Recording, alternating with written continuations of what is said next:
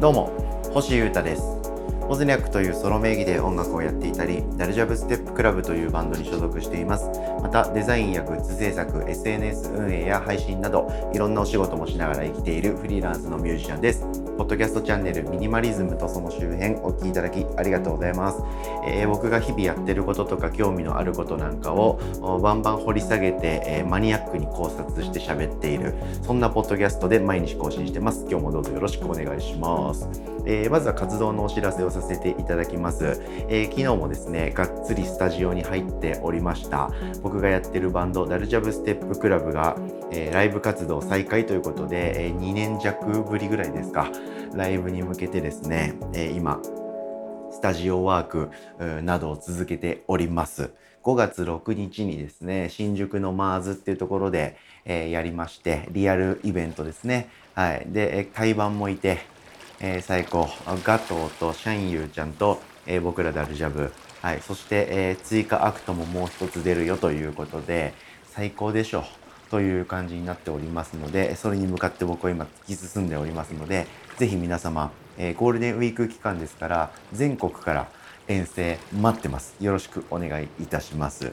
さて、えー、今日はですね、えー、日記のことをちょっと話したりしようかなと思っております。日記を書くっていうことそのものとあとは手書きとかえー、僕はタイピングしてパソコンに日記打ち込んでたんですけれどもそこから手書きに変えてみててそれがどっちがいいのかなみたいなことでちょっと気づいた、思ったことがあるので、えー、話をしてみたいと思っております。えー、ちょっと前にブックレビューでですね、え、天才たちの日課っていう本の話をしたんですけれども、聞いてくれてる方いたらありがとうございます。まだの方はぜひ行ってみてください。の過去の偉人ですね、まあ、今生きてる人もそうですけれども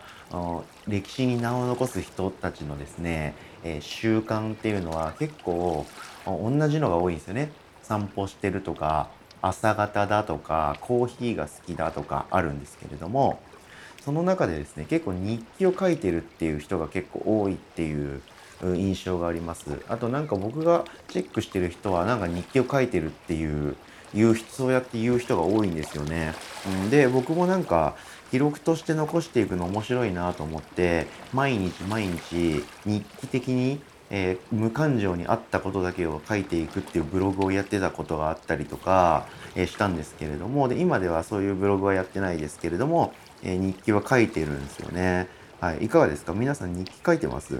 もしや書いてない方がいたらですね面白いんで書いてみるといいですよ。たまになんかノリで振り返ったりするとああそうそうそうだったんだなみたいになんか自分がわかるわかるしあと書いてる時にですね、まあ、一日のこと振り返ったりとか、えー、自分に立ち返るというかそういう感覚があるので、えー、日記を書くっていう行動そのものが僕はいいなと思っております。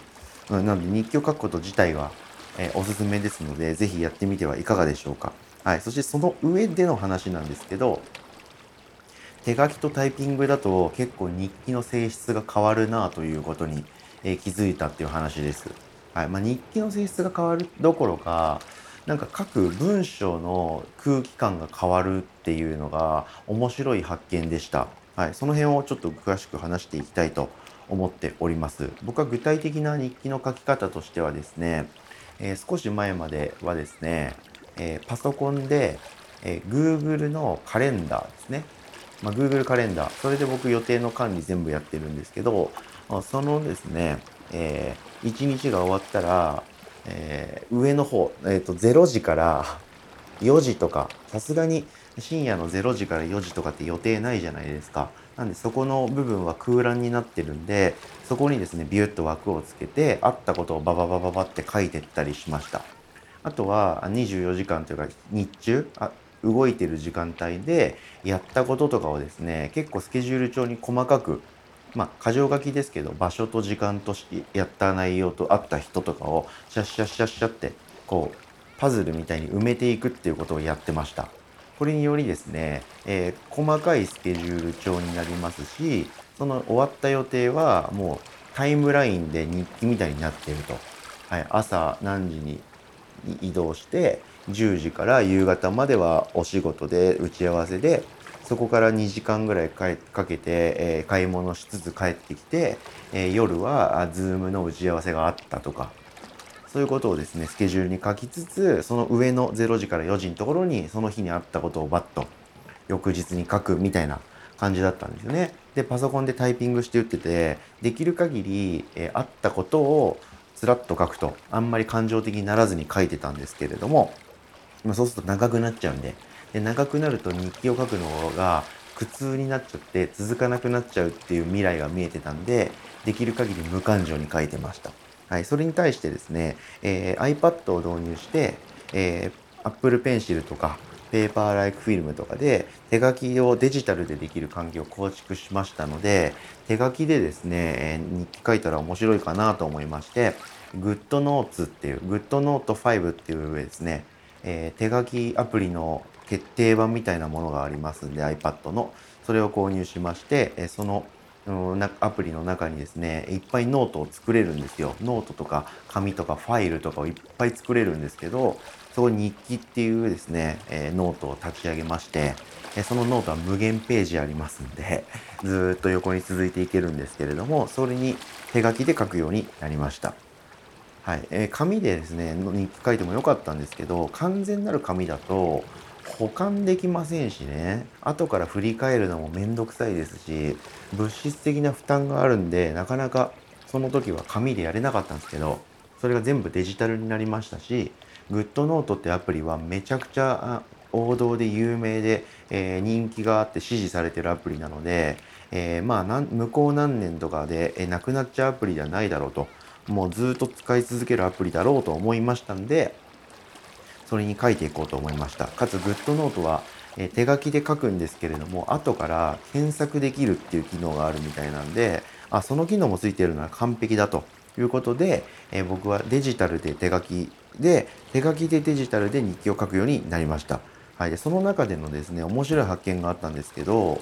さっきも言ったようにですね僕はこの日記を書くこと自体を続けたいので毎回の日記はですねそんなに暑苦しく書かないんですよさっささっとあったことだけ書くと